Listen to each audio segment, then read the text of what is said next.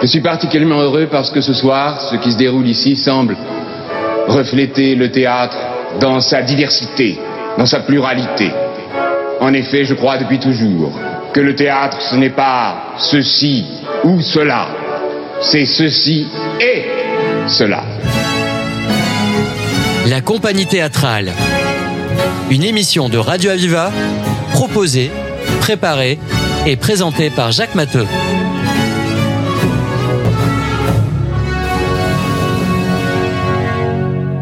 En ce temps sans beauté, seul encore tu nous restes, sachant descendre pâle un grand escalier clair, ceindre un bandeau, porter un lys, brandir un fer, reine de l'attitude et princesse des gestes.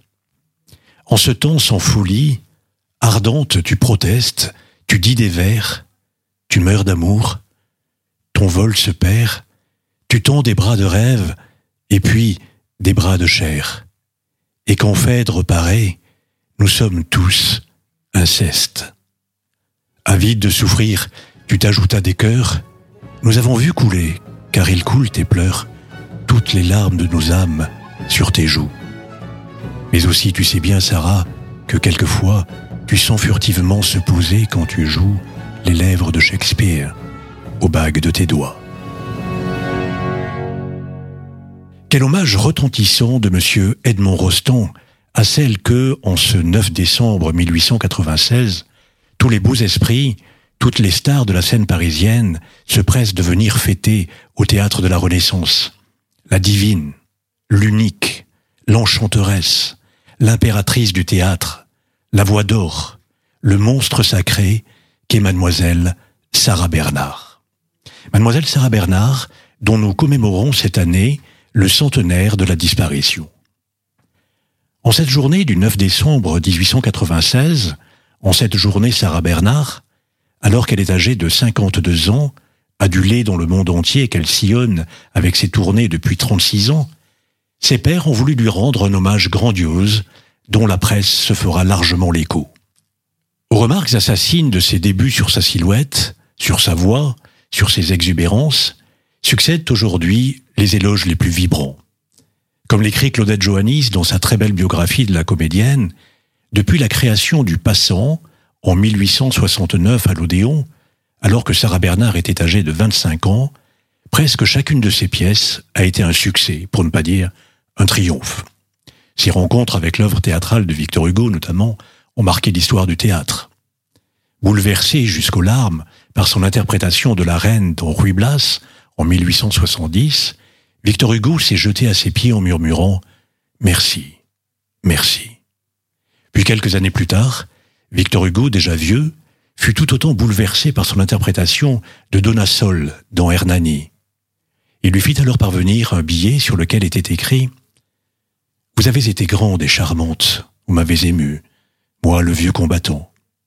Et à un certain moment, pendant que le public, attendri et enchanté par vous, applaudissait, j'ai pleuré.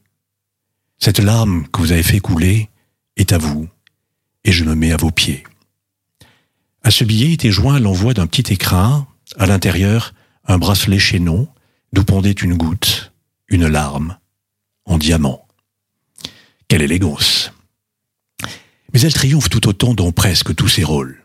Aussi à l'aise dans Phèdre, la tragédie classique, que dans La Dame aux camélias, le drame réaliste, elle trouve dans les drames historiques de Victorien Sardou Fédéora, Théodora, Gismonda, des héroïnes à sa démesure, avant qu'Edmond Rostand ne la comble avec l'aiglon qui la propulsera, à 56 ans, au firmament de la célébrité.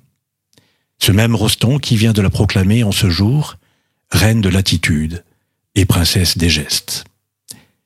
Mais nous verrons qu'à côté de cet immense talent de comédienne, Sarah Bernard savait comment faire parler d'elle à travers des amours sulfureuses des excentricités hors normes, voire des scandales. Rien ne l'arrêtera pour construire sa légende. Sarah Bernard, enfant illégitime, non désiré, est née le 25 septembre 1844 à Paris, quartier Saint-Germain, 5 rue de l'école de médecine, d'une mère prénommée Judith, germano-hollandaise, de confession israélite, débarquée à Paris au décours d'une histoire d'amour avec un diplomate français rencontré à Berlin, modiste sans le sou, vivant de ses charmes, car belle à ravir. Et d'un père, prénommé Édouard, alors étudiant au droit, fils d'une famille d'armateurs du Havre, pour qui Judith n'était qu'une amourette de passage, qui ne verra jamais sa fille, mais veillera cependant jusqu'à sa mort prématurée à la sécurité financière de Sarah. L'enfance de Sarah, son adolescence, ne furent pas particulièrement heureuses. Une jeunesse turbulente et chaotique, forgeant un caractère obstiné, rebelle, ayant une revanche à prendre sur les années de désespoir. Sa mère n'a guère le temps de s'occuper d'elle, car si sa condition matérielle s'est grandement améliorée au lendemain d'un héritage inespéré d'une parente hollandaise, elle n'a aucune envie d'abandonner sa vie de demi-mondaine, fort courtisée, maîtresse de puissants protecteurs dont le duc de Morny, frère adultérin de Napoléon III. Elle mène grand train, et elle n'a pas une minute pour se soucier de Sarah, qui ira de nourrir son pensionnat jusqu'à ses 15 ans, jusqu'à ce que les religieuses la renvoient à sa mère, tellement elle est insupportable, ingérable. Elle se découvrira alors deux demi-sœurs, Jeanne, née en 1851, puis Regina, en 1855. À l'âge de 16 ans, Sarah poursuivra donc ses études chez sa mère avec une préceptrice et prendra des cours de peinture dans une école d'art. Mais bientôt, c'est une soirée à la comédie française qui va la transporter dans une extase telle qu'elle n'aura plus aucun doute sur sa vocation. Elle sera comédienne.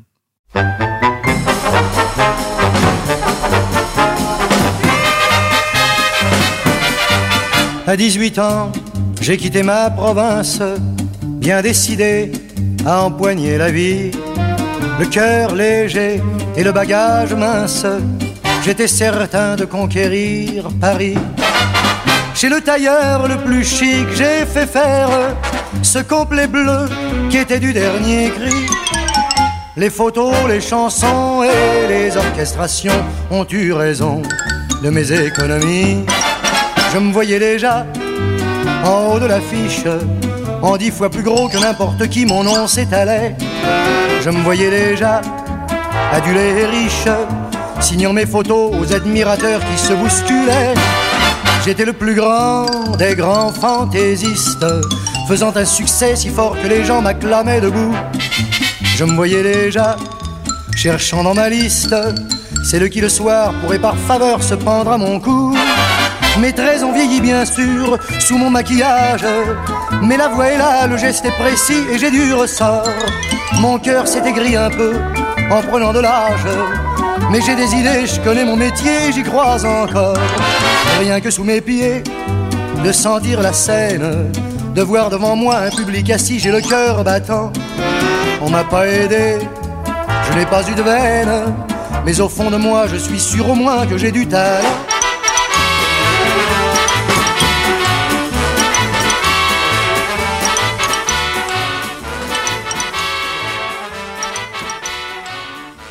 Merci, monsieur Aznavour, pour cette évocation. Je me voyais déjà. Vous êtes de retour dans la compagnie théâtrale avec Jacques Matteux sur les traces de mademoiselle Sarah Bernard. Sa route est donc tracée. Elle sera comédienne. Mais comment? Le duc de Morny l'y aidera considérablement, convainquant sa mère de laisser sa fille suivre son instinct, forçant son inscription au conservatoire, organisant sa préparation au concours d'entrée avec l'aide de professeurs de diction, de déclamation, et quand elle en sortit avec un deuxième prix de tragédie et un deuxième prix de comédie, imposant son engagement à la comédie française. Les relations du duc furent fort utiles pour ouvrir toutes ces portes, et elles s'ouvrirent. Le 11 septembre 1862, à l'âge de 18 ans, Sarah fait ses débuts au français dans Iphigénie.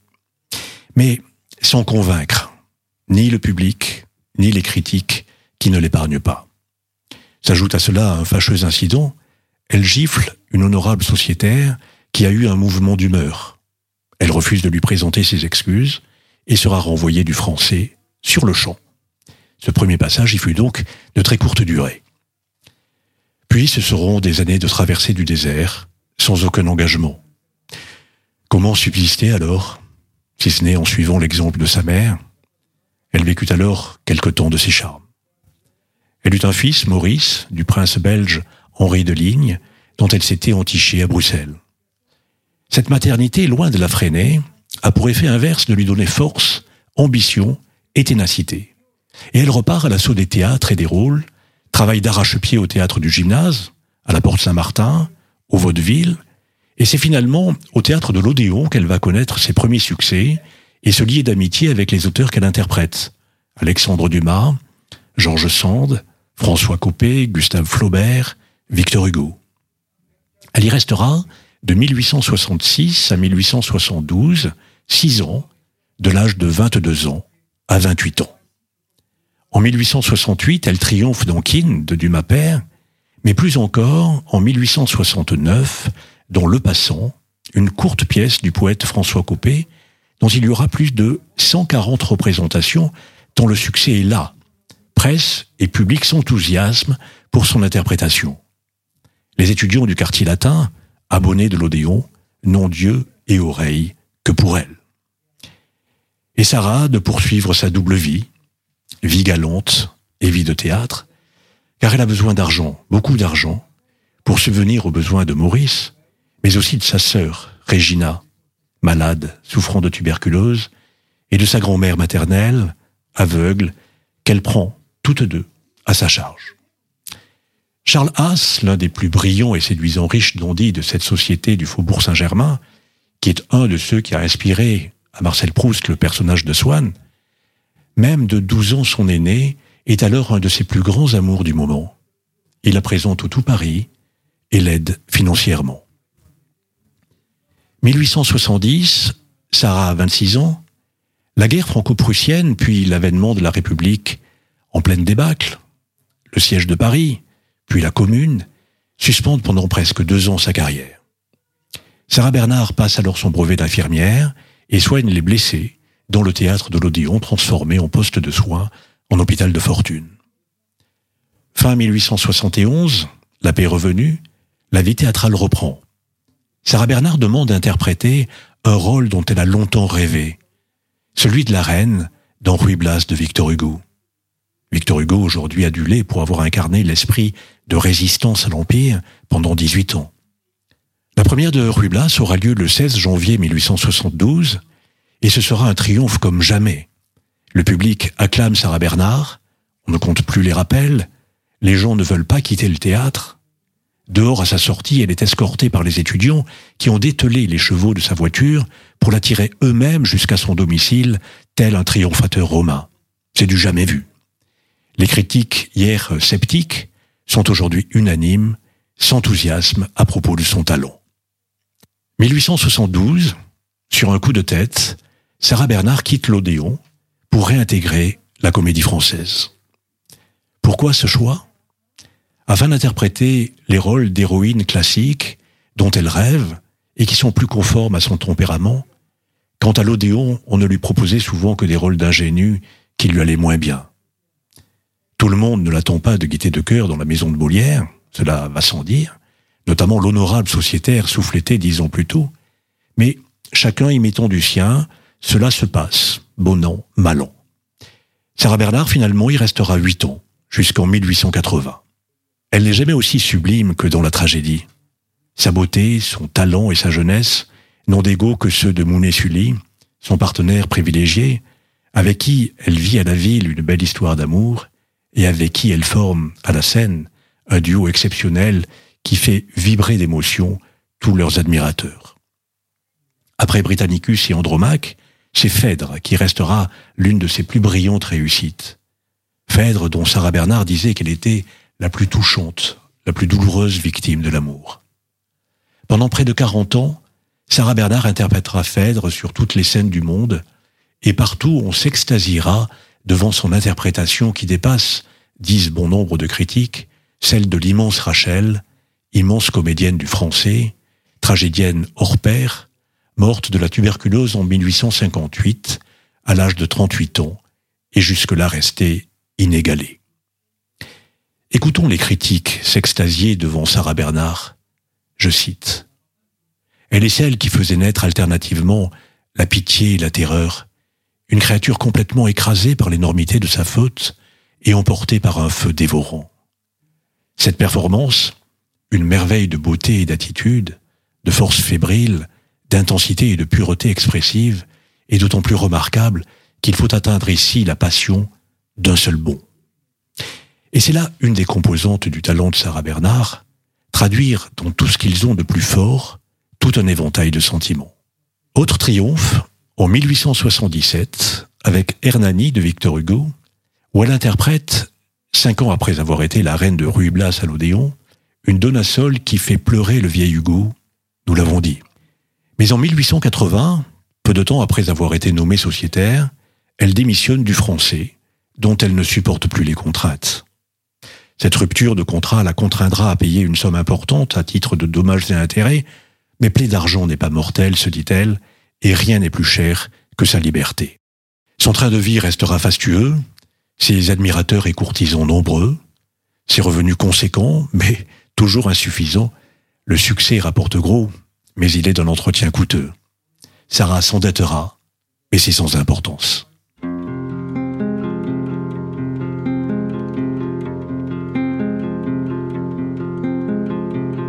Ma liberté, longtemps je t'ai gardée comme une perle rare.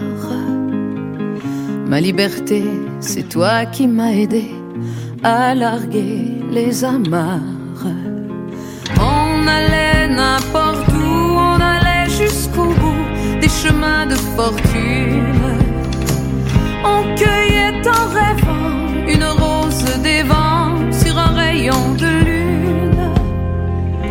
liberté devant tes volontés ma vie était soumise. Ma liberté, je t'avais tout prêté, ma dernière chemise. Et combien j'ai souffert pour pouvoir satisfaire toutes tes exigences. J'ai changé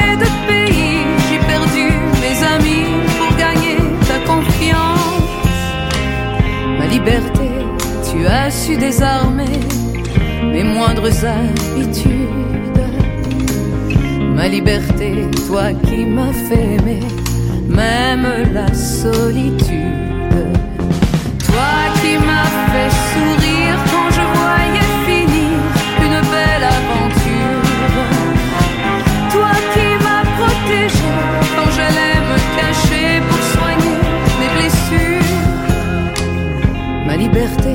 Pourtant je t'ai quitté une nuit de décembre, j'ai déserté les chemins écartés que nous suivions ensemble.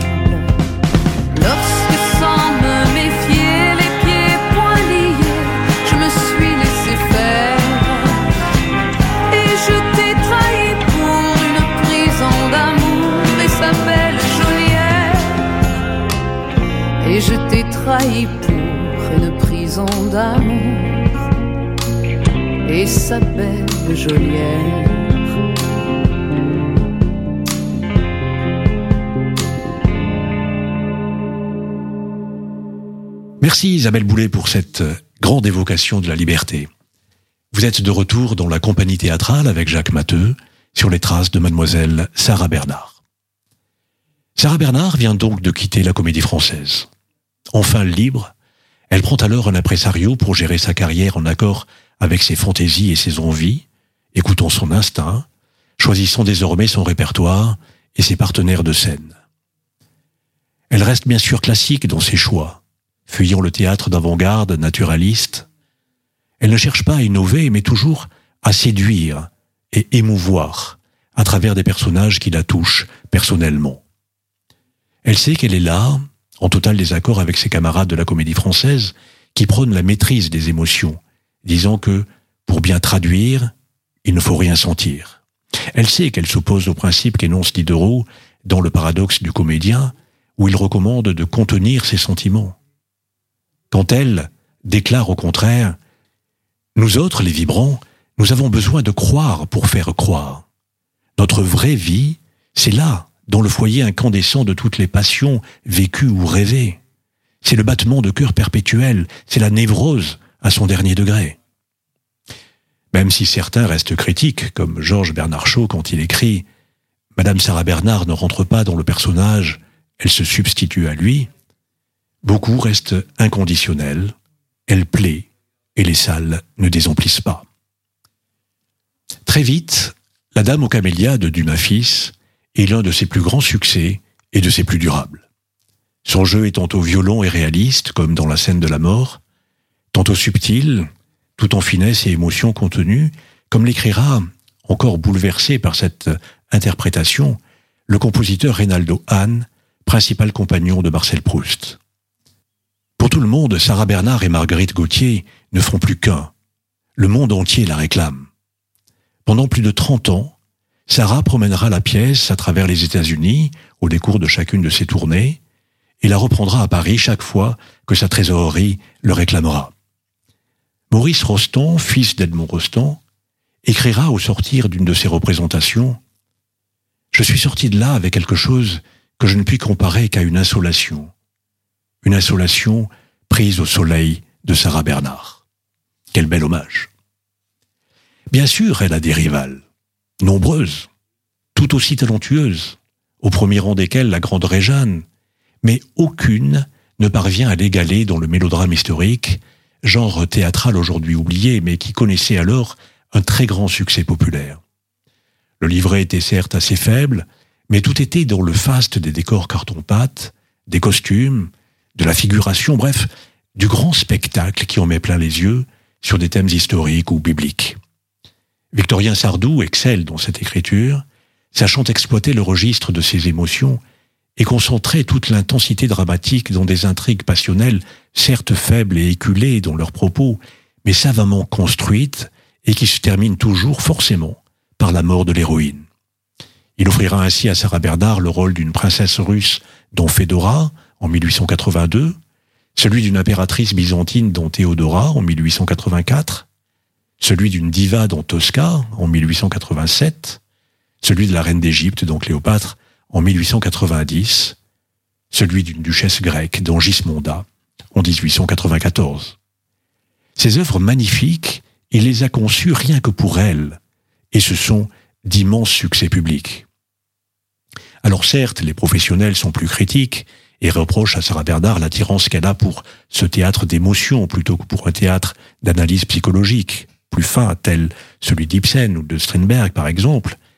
Mais entre la critique de fond et les réactions du public, la comédienne n'hésite pas. Victorien Sardou est pour elle un auteur central, déterminant dans ce qui fait sa popularité et sa fortune. Mais il y a un autre facteur déterminant, au-delà du registre théâtral, c'est le terrible pouvoir de séduction qu'a Sarah Bernard.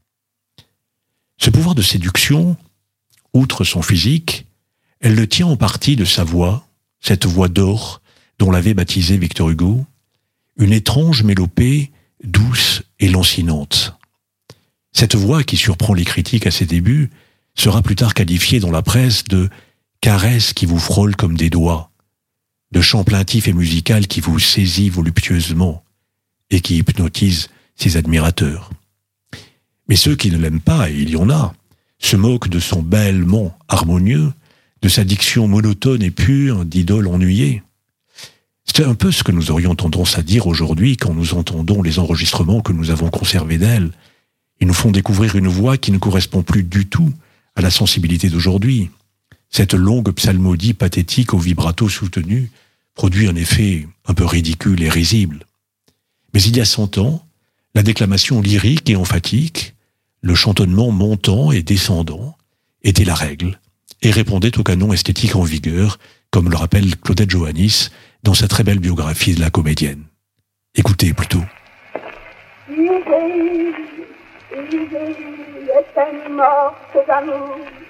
et fermé pour jamais à la clarté du jour, ses yeux s'étaient ouverts sur l'aurore inconnue.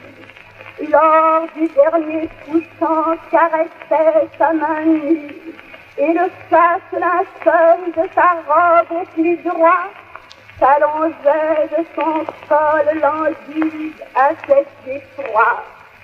La côte le fatigues prirent son corps physique, et de leurs bras, au vent suprême du cantique, se chantaient alentour les disciples pieux poussèrent le corps blanc dans le berceau des l'ombre berceau de nuit, d'où sort toute lumière.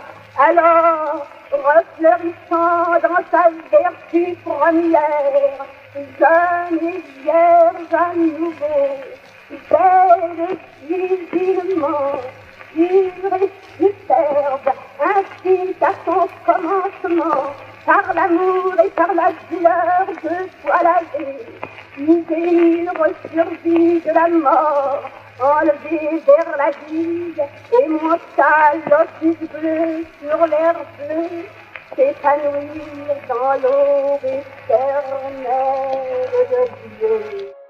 À bientôt pour un deuxième épisode consacré à la vie éclatante et exubérante de mademoiselle Sarah Bernard. C'était la compagnie théâtrale. Une émission présentée par Jacques Matteux, à retrouver en podcast sur www.radio-aviva.com.